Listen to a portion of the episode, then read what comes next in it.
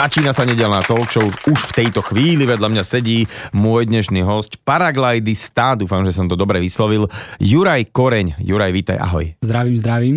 Čau, počuj, musíme si teraz zaviesť niektoré pojmy, lebo aby sme všetci chápali, čo je paragliding, lebo ja si len tak nejako myslím. To je taký človek, čo má taký padák, z toho sú také šnúry a sedíš na tom a vidíš na kopec a pustíš sa dole, hej? To si myslíš viac ako správne? O, tak som akože není na tom tak špatne, ale zhruba mi to nejaký taký tak oddiel, lebo si, niekto si to milí, že uh, rogalo, potom máš motorové nejaké uh, lietanie, motorový paraglide. A čo je vlastne paraglide? Čiže kedy sa hovorí, že toto je paraglide? No tak poďme po rade. Mm, oproti rogalu, rogalo je vlastne pevná konštrukcia, tak laicky uh, rogalo spoznáme podľa toho, že je to trojuholníkový tvar toho, okay. toho lietajúceho zariadenia. To, že je pevná konštrukcia, znamená, že sú tam ocelové lana, trubky a nedá sa to zložiť nejakým iným spôsobom, len proste ten 7, 7 metrová rúra je z toho, keď okay. to chceme niekam odniesť. A Ďalej si spomínal motorový paragliding. Čiže to je ako paragliding, len teda uh, využívaš Máš... ešte baťoch s motorom, hej? Áno, áno, čituješ, tak správne povedané.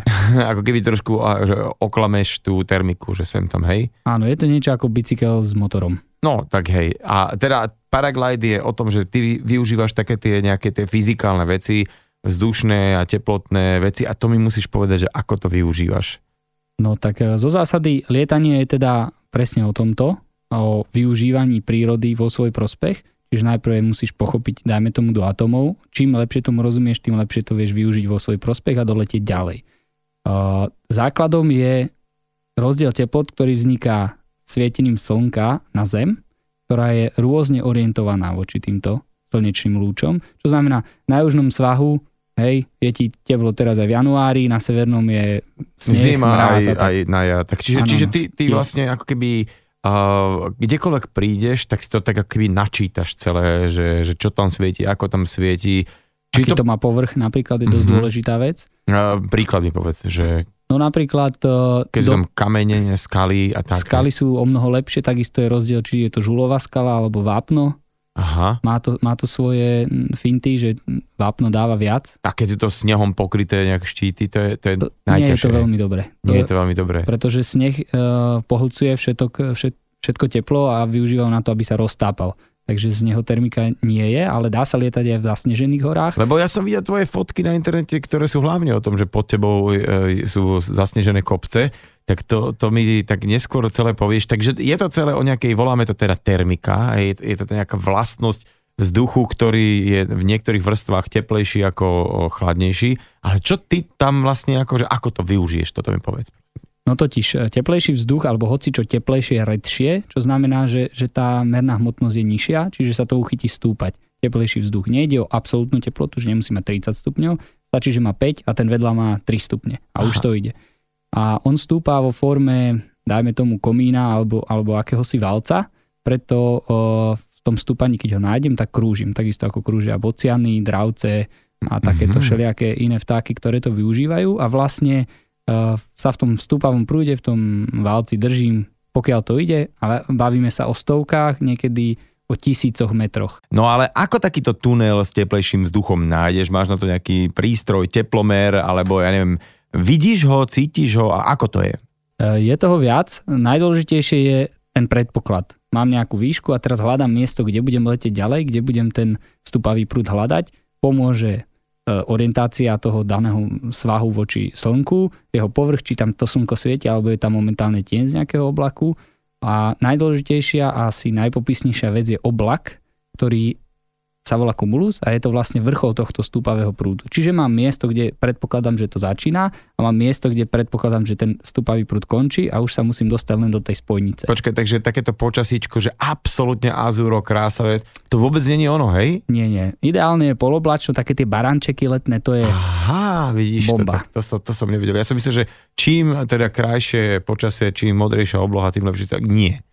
Uh, lietať sa dá, mm-hmm. aj ďaleko, ale je to ťažšie, pretože ti chýbajú tieto značky a teda musíš viacej Značky, že kumulusy nie sú na oblohe, hej, že a to máš tak, že je, to sú dneska krásne kumulusy, dneska sa bude fajn lietať. Presne hej? tak, dosť často mm, sa prirovnávajú e, ženské tvary k tým oblakom, že je tak pekná, jak ten najkrajší oblak, ktorý som kedy vytočil.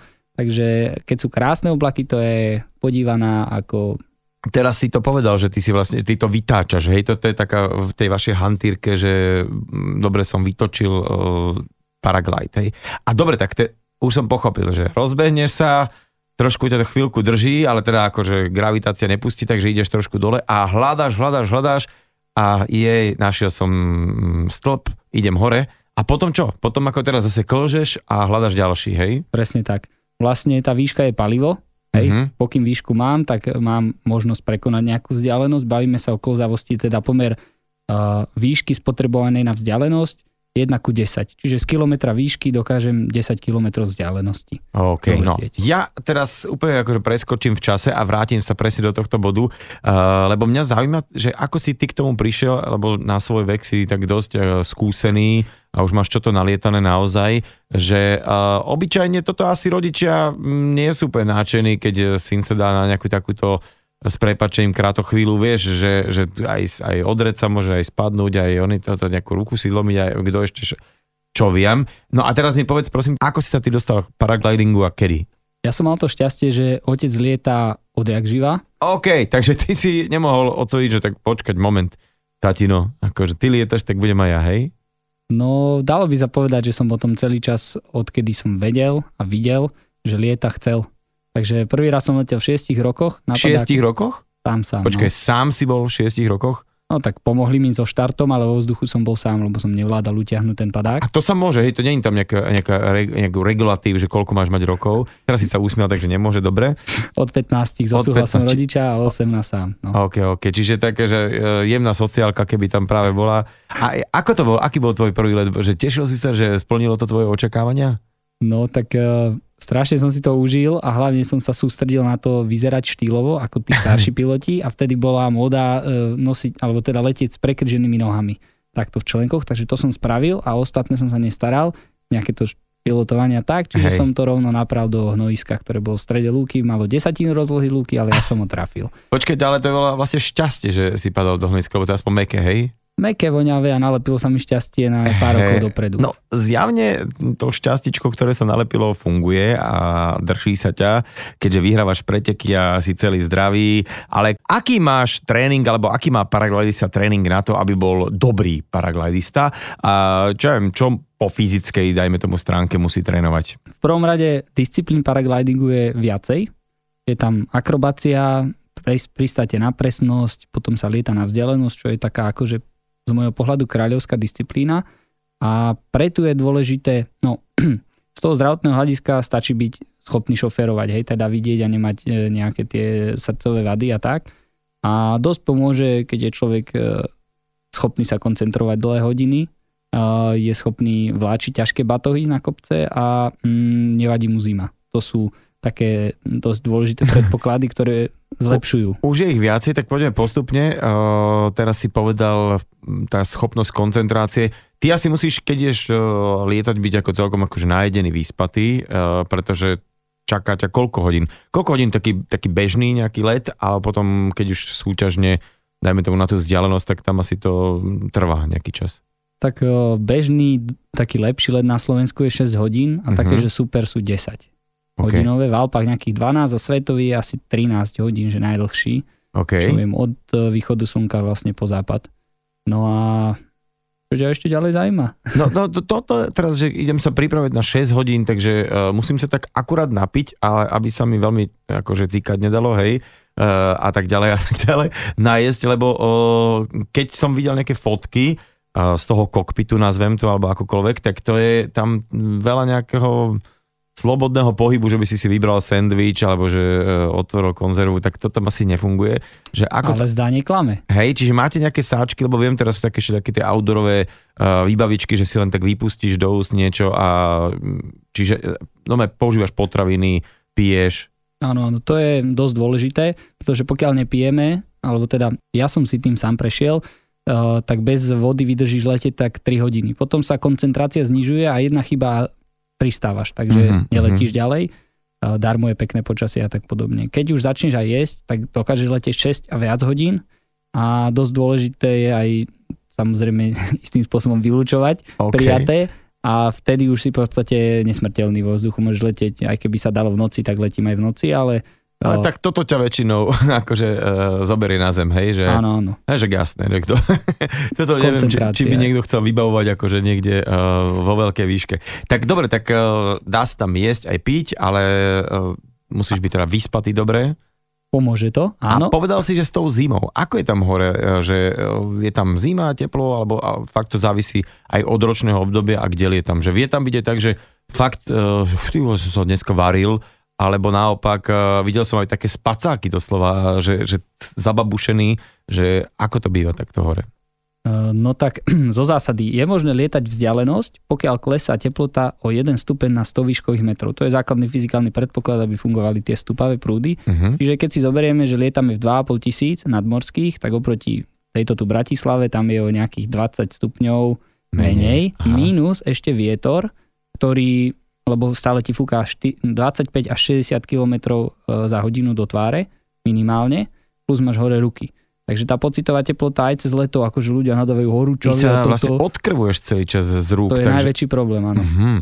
Lebo ich máš vyše, vyše srdca a veľmi sa akože nehybeš. Samozrejme ten ťah je, ale to nie je fyzick, e, fyzikálne. Ty si nemôžeš dať asi dole ruky na chvíľku, alebo že by si... Môžeš, je to podobné ako šoferovať. Hej. Keď je rovinka, že Aha. letím ponad údolie, tak viem vyklepať, aby sa mi tam dostala nejaká krv, viem zjesť ten sendvič alebo nejakú tyčinku na pizza a vyťahnuť foťak, odfotiť, ale nedá sa to vždy. Musíš mať výšku. A... Čiže niekedy sú také lety, že na toto nemáš akože vôbec podmienky a musíš celý čas šoferovať de facto, a, hej? A nemôžeš si ani odskočiť, ani vystúpiť, zastať, mm-hmm, nič proste mm-hmm. non-stop. No a aká je tá výbava paraglidistu? No tak základom sú hm, padák, záložný padák, sedačka, Eh, nejaký základný prístroj a prílba. To má v tých eh, najľahších verziách okolo 8-9 kg. Aha, to tak vie byť taká až technika, že takto lahunke, hej? Áno, ale samozrejme je to vykúpené tou trvácnosťou, ktorá je nižšia Aha. a tak, taký normálny, normálna výstroj má nejakých 15-20 kg. Čiže to máš v nejakom z tom baťošku, ktorý prídeš, ten si vynesieš hore, rozložíš, pripravíš si to, oblečieš sa do toho, ale teraz sa bavíme asi o takom bežnom, možno letnom lietaní, že keď ideš uh, napríklad e, potom sa dostaneme do Himalají a tak ďalej, alebo do Alp, kde fakt už zima, tak tam musíš mať aj to oblečenie asi prispôsobené celé, aj, aj celý ten, ako to voláš, spacák alebo nejaký vak, v ktorom lietaš? Uh, to sa volá konkrétne kokún. Kokún, OK, čiže to je taká nejaká... Uh, jak sa to povie po slovensky, kukla, hej? Taká, taký áno, áno. Je to v podstate z neoprénu uh-huh. a mhm. v, keď do toho šlapnem a vystrem nohy, tak ma to celé zabalí. Takže som v podstate schovaný v tom neopréne voči vzdu, e, vetru e, chránený povyše pása. Uh-huh. Je Čiže to... je veľmi dôležité, aby si od spodku neprechladol, jasné? Áno, áno, lebo práve to spojenie topánok a, a gatí tam zvykne fúkať cez tie členky a býva to nepríjemné, keď uh-huh. to mhm, nemáš. Nedá sa to vždy, napríklad pri takých horských letoch, že vylezieme a dole zletíme, tak tam to nie je treba, lebo si vo vzduchu len pár minút, ani na tandeme väčšinou ten kokún nie je, ale E, je to dosť dobrá vec. Pomôže to aj aerodynamicky, aj z toho, mm-hmm. z toho hľadiska teplot. Vidíš, vlastne toto som ani nejak neriešil, že tá aerodynamika tam musí byť dobrá, aby si mal čo najmenší odpor a ďaleko letel. Pomáha no to. a e, záložný padák, čiže to je normálny padák e, na parašutizmus, taký parašutistický padák, hej, nejaký taký, taký, čo majú aj parašutisti, že ten druhý padáčik, hej, že keď bolo zlé, tak pšt, zatiaľ šnúrku a ano. vyskakuješ z toho celého, hej?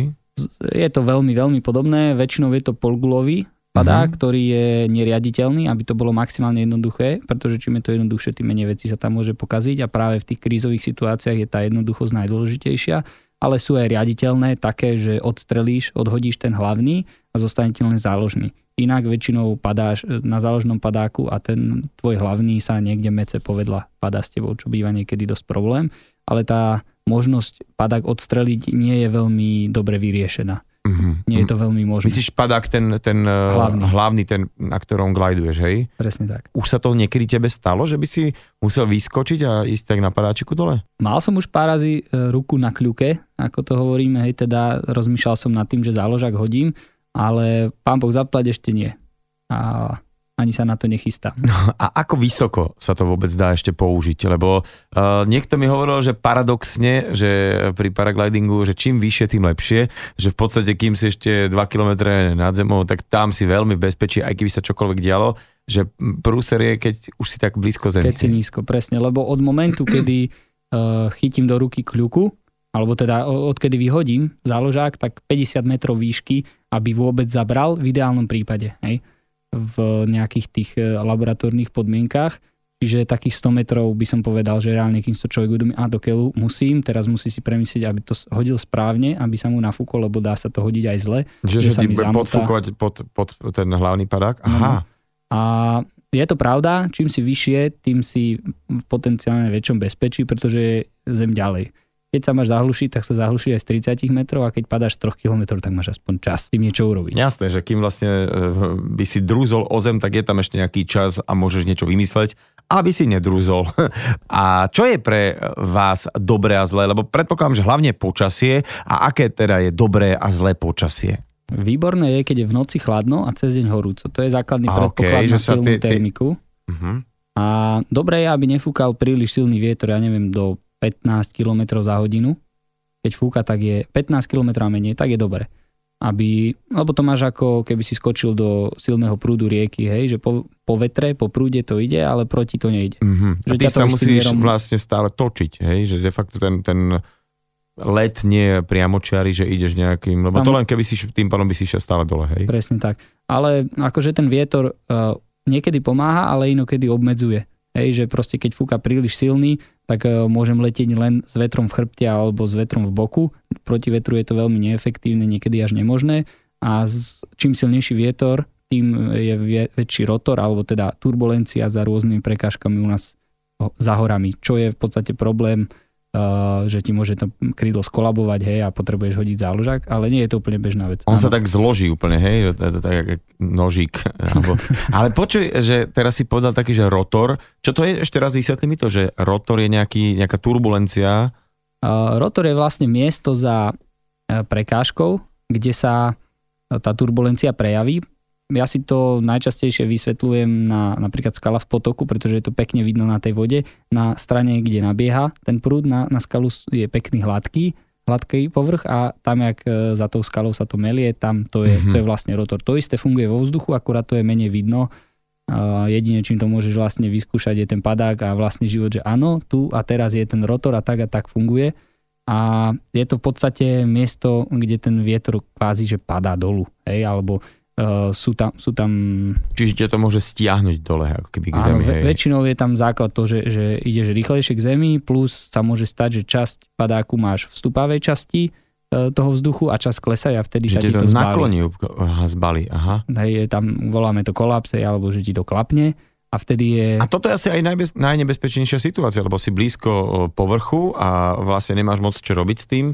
No dobre, takže ty, ty pádom uh, ako keby tým účelom hry je vyhýbať sa týmto rotorom, hej, akože nejak, keď ideš cez tú prekážku, tak rátať a čo najvyššie potom ísť ponad prekážku, či? A, povedzme si, mm, že v priemere áno, ale pokiaľ chceš lietať ďalej a nejaké rekordy a, a preteky a tak ďalej, tak je rotor práve hodou náhod to najlepšie miesto na termiku, pretože tam má od vetra pokoj, takže má čas sa uh, nakumulovať, ako keby, aha, nadýchnuť. teplo, áno, poriadne a ale je to už taká vyššia škola. To je niečo ako škola šmiku. Vieš šmikovať, môžeš do, do zákru driftovať, keď to nevieš, no môže to zle skončiť. To, to isté je s týmto lietaním v rotoroch. Tí najväčší frajeri to tam naperú okamžite, hej, tí neviem, majster sveta a podobné, podobné rang. Takže je to dobré, ale treba tomu vedieť, pochopiť a vedieť to využiť vo svoj prospech, lebo má to svoje plusy, ale aj minusy. Čo je takéto, že no go, že teraz nejdem, proste je zlé počasie, alebo že vie, že tam hrozí všeličo možné. Najhoršie sú mm, búrky. Búrky a veľmi silný vietor. Búrka mm-hmm. je vlastne... Tak počkaj, búrky, ale tak uh, keď hadám prší, tak sa neparagliduje, či? Lietať sa dá. OK. A, takto. Búrka vzniká z toho istého stúpavého prúdu, ktorý my využívame. Je to ten istý oblak, ktorý akurát prerastol, volá mm-hmm. sa mhm. cumulonimbus, hej. A, a problém je ten, že sily, ktoré v ňom existujú, tie vstup, e, zostupné, ale aj zostupné, sú strašne silné. Sú veľmi rýchle, sú rýchlejšie o mnoho ako náš padák, čiže si tam v podstate ako sáčok vo mm-hmm. vetre, že mm-hmm. nie si schopný tomu nejakým spôsobom odolávať.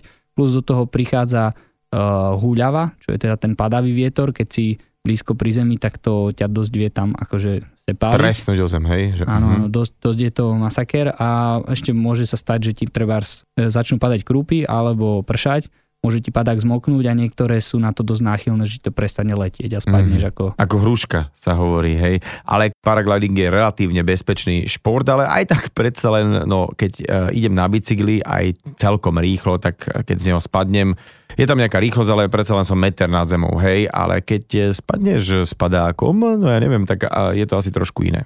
No ja to dosť často hovorím takto. Letecká doprava je na čísla tá najbezpečnejšia možná forma dopravy, a my teda lietame. A cestná je tá najnebezpečnejšia a úplne všetci sedia v aute a nikto si nehovorí, že je to nebezpečné, mm-hmm. že sa môže zahlušiť a tak podobne.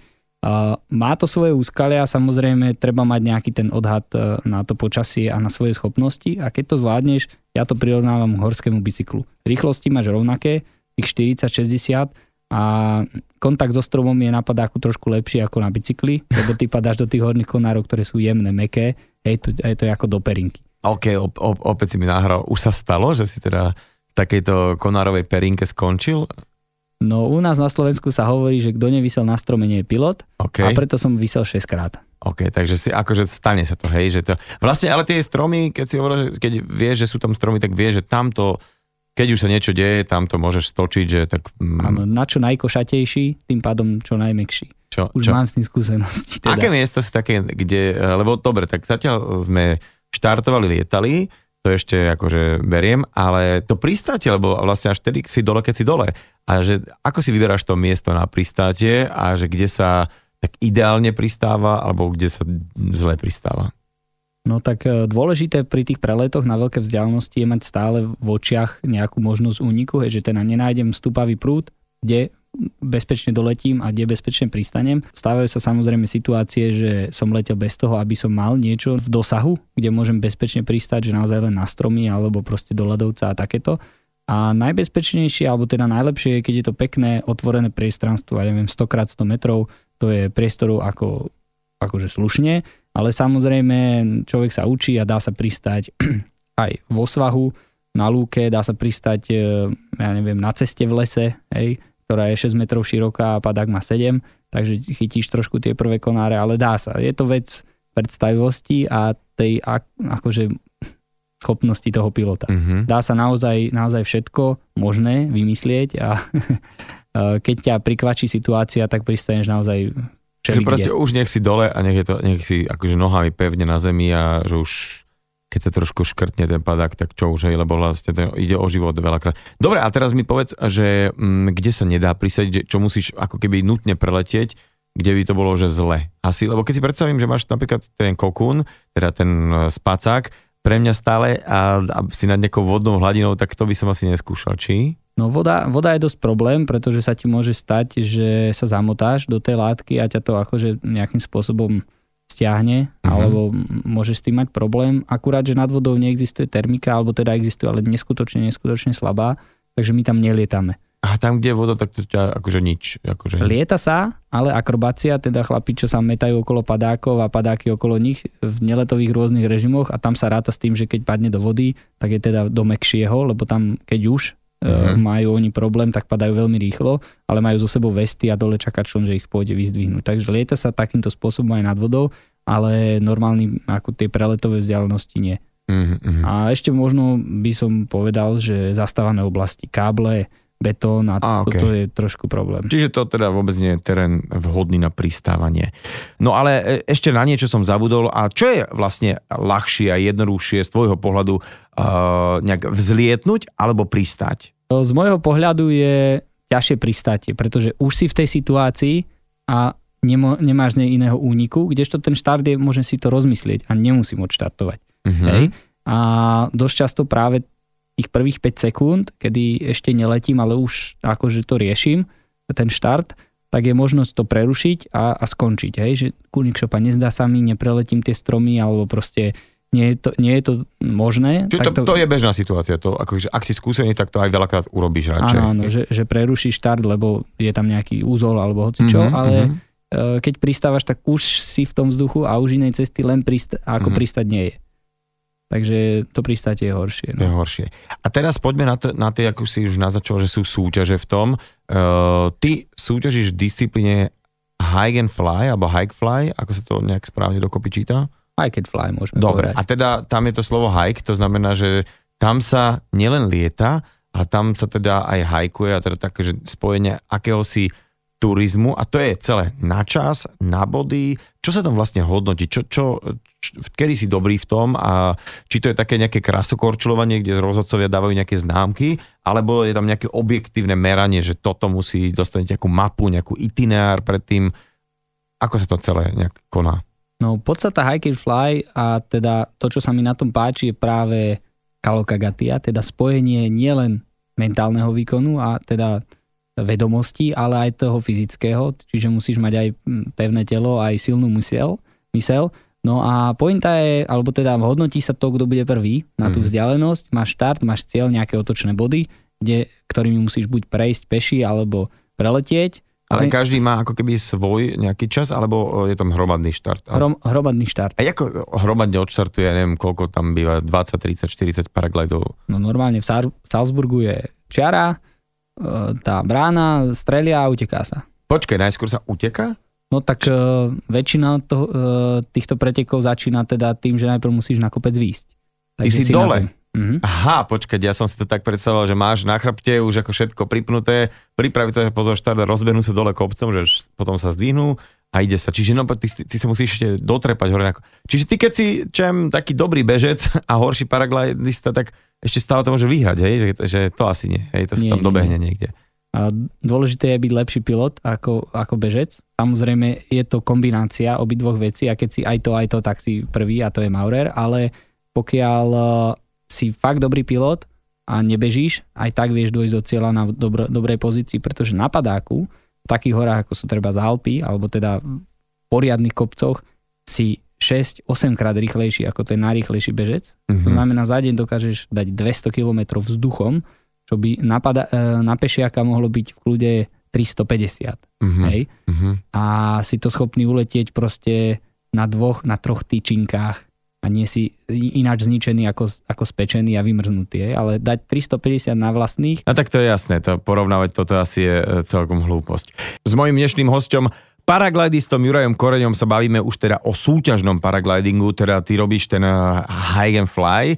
A ako to vlastne celé prebieha, ako tie samotné súťaže, takže čo im vystreliť niekto z pištole, utekáte na vrchol, tam sa pozapínate, no a čo potom, máte nejaký itineár a kadiaľ musíte preletieť, alebo je to etapový závod, Mm, vysvetli nám to.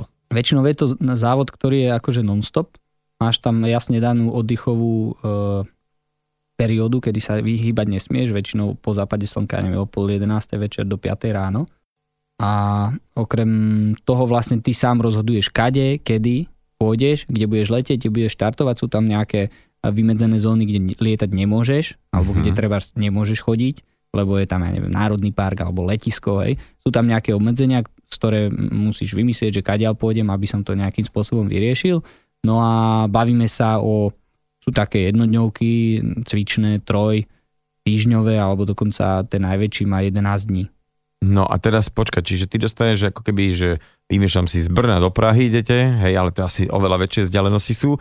A teda, že b, vieš, kde sú obmedzenia a to je proste na tebe, Ako eh, sa s tým popasuješ, ako sa ako, s tým, to po- či budeš utekať, alebo či budeš lietať, či budeš nízko, vysoko, fíha, tak to je zvláštne, vidíš, to som vôbec nevedel, ja som myslel, že to je, tam máš nejaké také tyčky, musíš to 4 krát obletieť, pristať na nejakom uh, istom území. Čiže takto to je na čas. A teda, aké sú uh, v tomto športe také, ja neviem, majstrovstva Európy, sveta, ale viem, že vy to máte niečo, že X niečo. Uh, tam máte v Južnej Afrike, tuším, že bol taký obrovský uh, pretek, ktorý si dokonca vyhral a dočítal som sa ako vôbec prvý uh, cudzinec, čo tam bol a tam sa vlastne letí čo? Letíš africkou bušou, čiže aj dopadneš na zem a musíš tam nejako poradiť? Čiže všetko, čo potrebuješ, máš so sebou? Presne tak, no aby som to upresnil, Xberg je pretek, ktorý organizuje bývalý pretekár pretekov X-Alps, čo sú tie najväčšie na svete. Uh-huh. To Pravil sú, X-Alps sú úplne pre paraglidera fakt, že to, to olympijské hry, hej, akože tak. Tá, mohli by sme to tak OK. povedať. A mm, on si to tam akože sám pre seba zorganizoval a pretekajú sa tam uh, piloti, alebo teda ľudia, čo idú s padákom, ľudia, čo idú na bicykli, alebo tí, čo bežia. A je to od 130 do 180 km vzdušnou čiarou africkou bušou, tam na pomedzi Lesota v Dračích horách. Uh-huh. A je to taký trojdňový pretek a presne ako si vravel, uh, rozhodnutie je na tebe, kade, kedy, čo, kde letieť, kde ísť peši. Ja som tam dokonca bol nutený aj liesť, lebo som skončil v takej e, rokline a všetko si berieš so sebou. Sú tam nejaké checkpointy, kde si môžeš dať doniesť veci, ale môže sa stať, že ich preletíš. Aha, okay. A to sa napríklad stalo mne, že som ho preletel, tým pádom som nemal stan, v noci búrka, zabalený v padáku, z ktorého som si spravil stan, potom hladný a tak. Čiže je to, je to taký celkom dobrodružný, že sa musíš vynájsť. Jo. A to takisto tí, tí cyklisti súťažia s vami? Či to, je, či to je, oni majú svoju kategóriu? Oni majú aj spo- svoju, ale takisto bolo ako Open, že všetci dohromady. Ja, ale... že absolútny mm-hmm. nejaký víťaz do tam prvý dobehne. No a to si bol ty. No, z hodou náhod. Z hodou, no, to asi tak úplne náhoda nebude, ale že to, to som chcel povedať, že keď e, dve noci tráviš v podstate na zemi, Uh, prepač, v Afrike sú okrem líšky, zajaca a náhodného diviaka ešte všelijaké iné zvieratka, že do tohto sa ešte aj takáto prirodička niekedy stala, že, že nejaký, nejaký živočích Samozrejme, samozrejme. V Afrike som naučil lietať mambu, čo je najnebezpečnejší had, ktorý sa mi zamotal do šnúr, tak som uh, s ním trošku polietal. A jeden... Čiže, li, počkaj, ty sa ti zamotal a ty si to zistil až počas letu, že? Pri štarte, keď, uh, aby som to akože uviedol na správnu mieru, medzi pristával som, padák mi hodilo o zem, ale fúkal taký silný vietor, že ho rovno zdvihlo. Tam v tej, na tom mieste, kde položil som padák, bola mamba. Tá v tej sekunde sa zachytila o šnúru a tá šnúra ju katapultovala s padákom hore. Ja pozerám na mambu, mamba letí, mamba je z toho mimo, ja som z toho mimo, že prečo had letí popri hlave a akože som odštartoval a odletel preč, ale klepalo ma z toho hodne dlho. No a, a potom spadla spadla, ale to už som akože letel. Ale akože nič sa jej nestalo, doteraz je v poriadku spokojná, živa. Áno, áno, spomína áno. na to v dobrom. A potom, ja neviem, večer ma napríklad obhaňali šakali e, v stane, ktorý som stan mal a bol z toho taký akože trošku nepríjemný pocit, lebo oni sa z každej strany pozbierajú, začnú tam zavíjať, ja neviem čo, ja mám 4 cm nožik, s tým si môžem tak ošúpať zemiak a nie tam niečo riešiť, tak som nazbieral kamier, som po nich hádzal a si to potom rozmysleli, že asi možno budem klásť také odpor. zvláštne zviera, že pluje kamene, takže toto nehajme tak, že to... Možno nebude chutný. Fúha, vieš čo, ja to som si myslel, že začíname s nejakými lightovými pretekmi, lebo viem, že tie najťažšie, tie ešte len budeme spomínať. No ale poďme aj na tie. Ty si sa zúčastnil aj takej tej vašej olympiáde X-Alps a, a to je, už tam bol nejaký Slovák pre tebou vôbec? Pred desiatimi rokmi tam bol Peter Vrabec, áno. Aha. Čiže som bol druhý. Či si bol druhý. No a teda keď hovoríš, že to sú ešte ťažšie preteky, tak mi približ tieto preteky, že o čo tam vlastne ide. Hovorí si, že v Salzburgu sa rozbehnete, vybehnete na kopec a teda tá vzdialenosť, ktorú musíte prejsť, je asi... Uh... 1138 km vzdušnou čiarou. Uh-huh. Len tak pre informáciu, uh, tento rok tá vzdialenosť, ktorú skutočne na tejto trase prekonali tí, čo došli do cieľa, bola 2,5 tisíc km po vlastnej osi. A to si predstav, že je vzdialenosť z Paríža do Moskvy. To je skoro celý, celý náš kontinent. Ježi, aha, tak to je naozaj... Počkaj, to, e, to sa ale ako nazbiera všetky nazbiera tie... Za ty, ty, máš, ty máš normálne nejaký, nejaký prístroj, ktorý ti, ako keby tachometer, hej, ktorý ti tam trekuje, áno, trekuje všetko, čiže aj to sa aj potom kontroluje, že, že naozaj, či to prešli, či tam boli. Samozrejme sú na trati aj nejakí rozhodcovia, dávajú pozor, či naozaj sa to stalo, kontrolujú aj povinnú výstroj, ktorú musíš mať so sebou a vďaka tomu trackeru ťa vlastne môžu sledovať doma fanúšikovia cez internet a mm-hmm. sedieť pri kávičke a pozerať sa, ako sa ty potíš, kde si pod Mont Blancom. A teraz mi ešte prosím ťa vysvetliť to, že uh, ako to je s uh, nejakou legislatívou, lebo tak keď ideš 2,5 tisíc kilometrov, alebo teda nie samozrejme, že lebo tam stúpaš po tých stĺpcoch a hľadáš kumulusy, tak predsa len ty môžeš ísť kdekade nabok, čiže musíte vedieť o nejakej legislatíve, že čo sa môže, nemôže.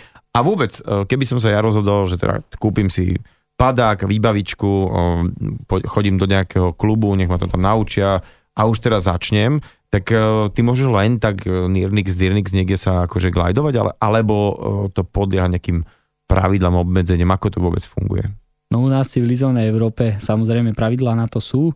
Potrebuješ mať minimálne pilotný preukaz základnej e, úrovne A, ktorý na Slovensku spravíš za týždeň kurze, kde ťa naučí pod, teda inštruktor pod jeho dohľadom cez rádio a tak ďalej, aby si bol spojení mm, základy.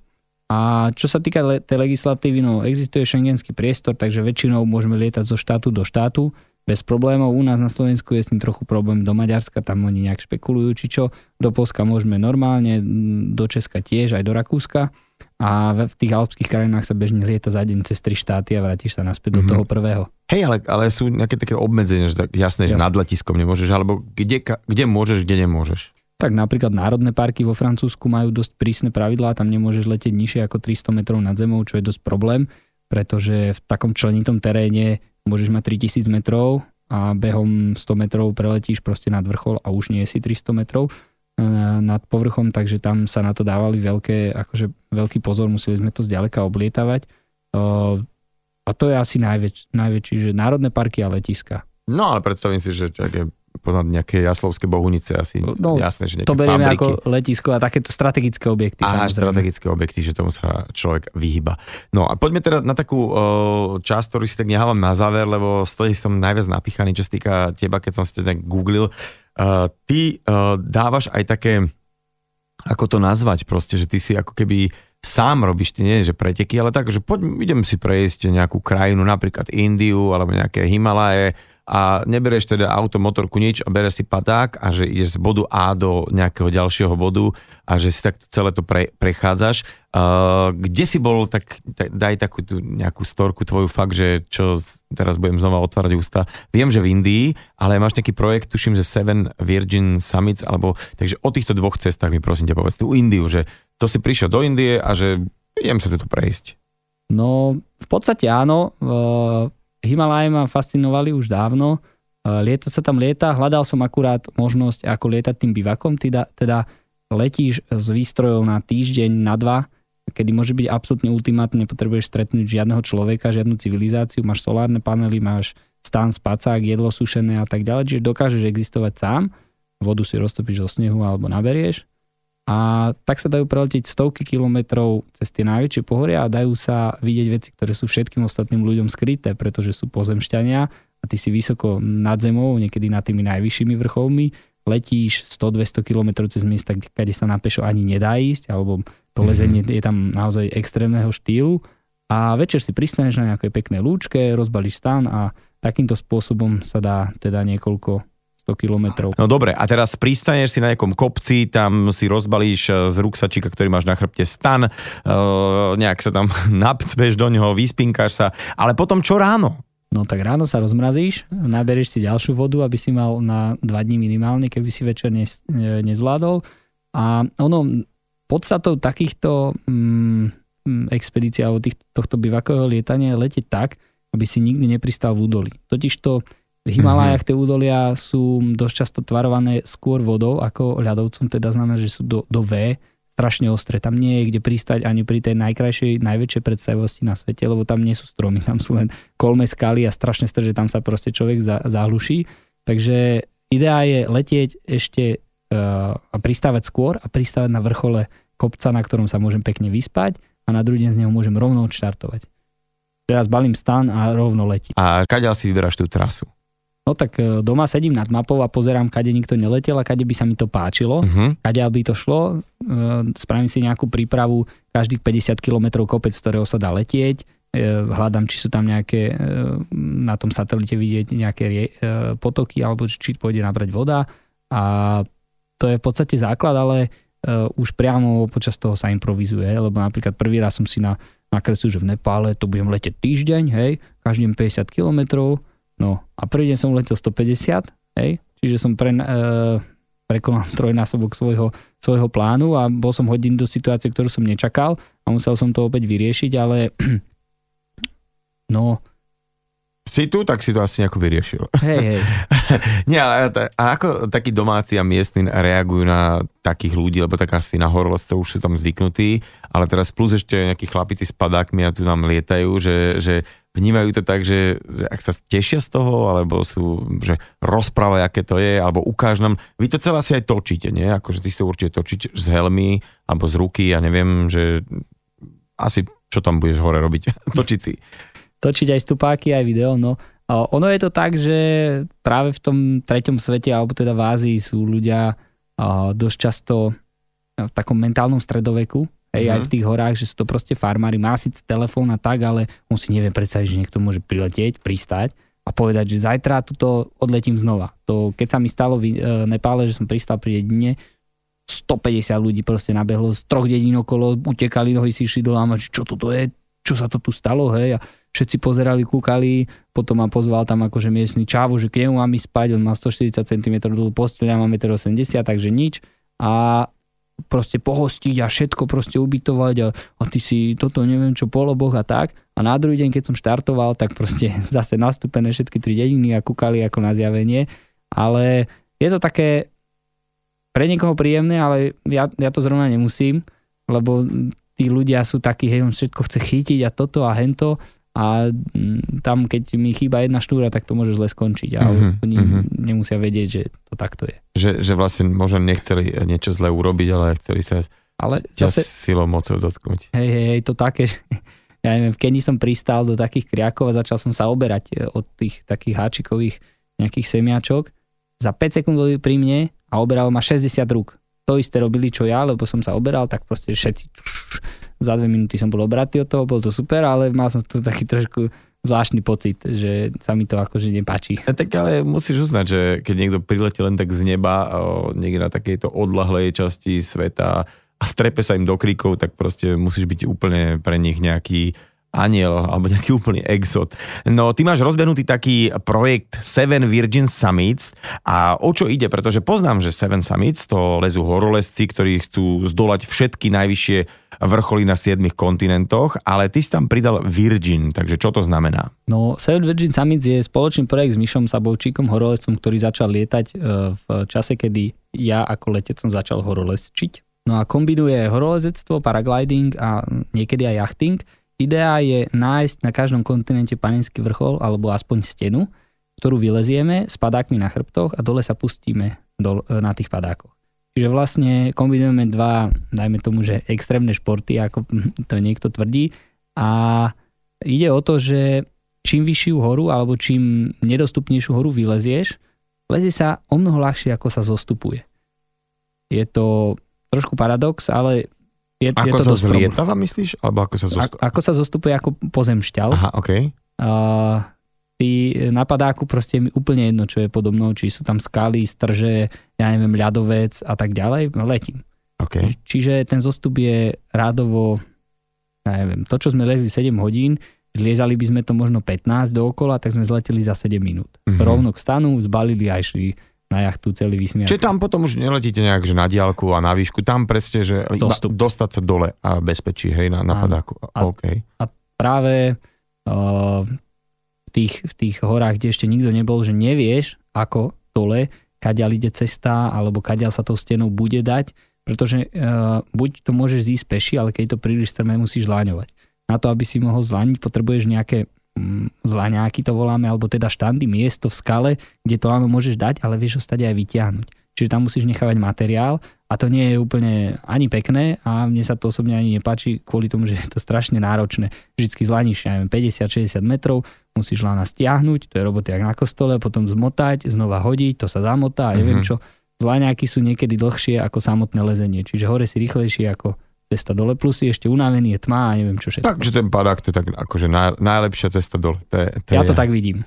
No a teda, keď si mi už povedal, že sa vieš tak pripraviť aj na týždeň, aby si mohol bez nejakých, alebo aj 10 dní ísť bez nejakého doplňania um, okrem vody ničoho, tak aká je taká nosnosť tohto celého? Lebo to ma tak celkom zarazilo, že že však ty si normálne stavaný človek, povedal si máš 180 cm a že koľko toho si vieš odviesť na kilogramy? No záleží na výkonnosti daného človeka, pretože padáky sa môžu šiť rôznych veľkostí, to znamená na rôznu váhu. E, padák, ktorý mám určený pre dvoch ľudí, ale môžem na tom letiť aj sám, keď som dosť častý. Mm-hmm.